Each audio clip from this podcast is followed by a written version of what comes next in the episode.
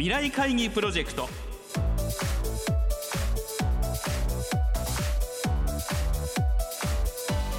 皆さんご機嫌いかがでしょうか？ラジオ日経の木和田敦です。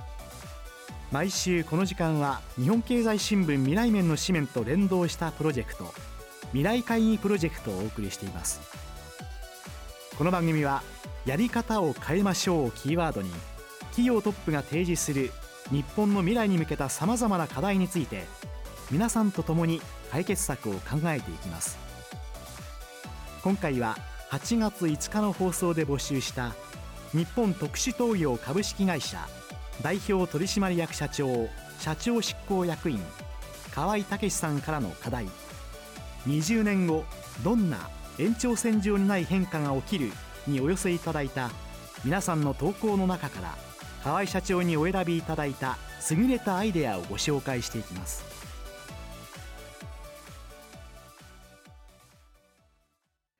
まず最初にご紹介するのは駒澤大学グローバルメディアスタディーズ学部4年小林亮太さんからお寄せいただいた投稿です。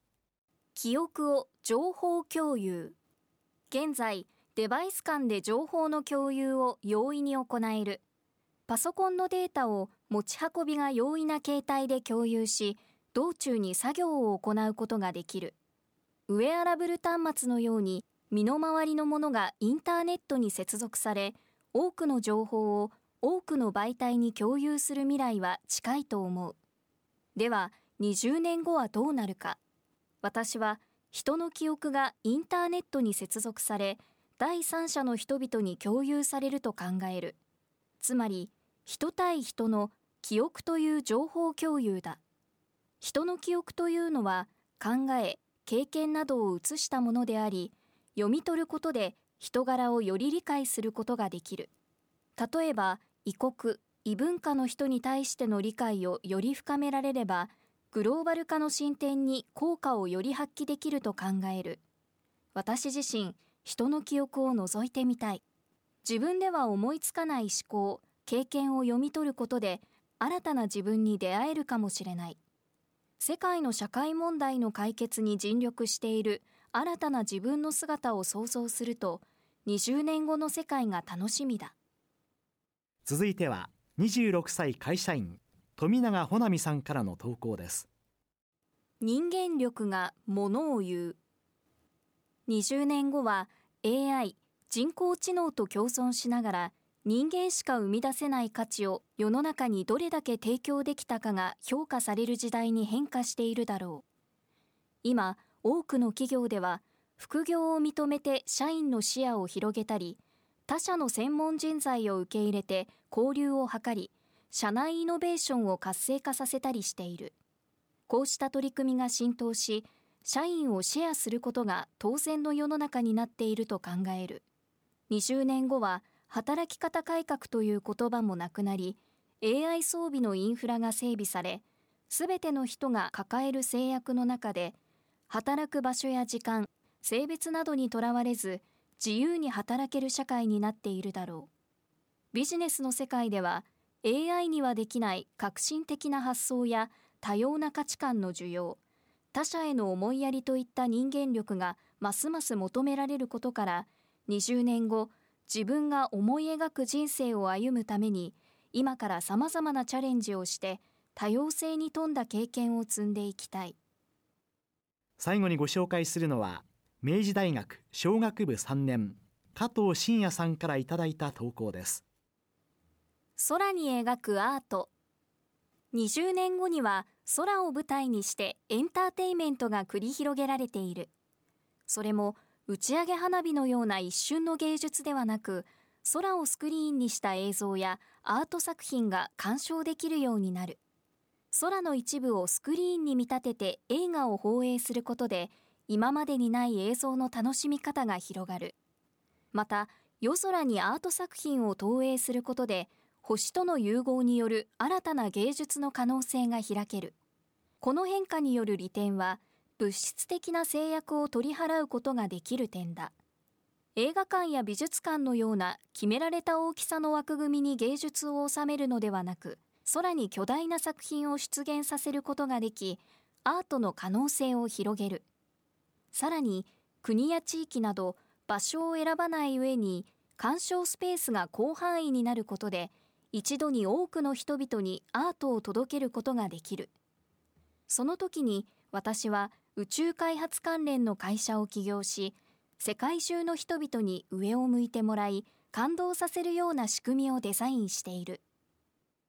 皆さんからお寄せいただいた投稿について河合社長からご好評いただきましたのでご紹介します。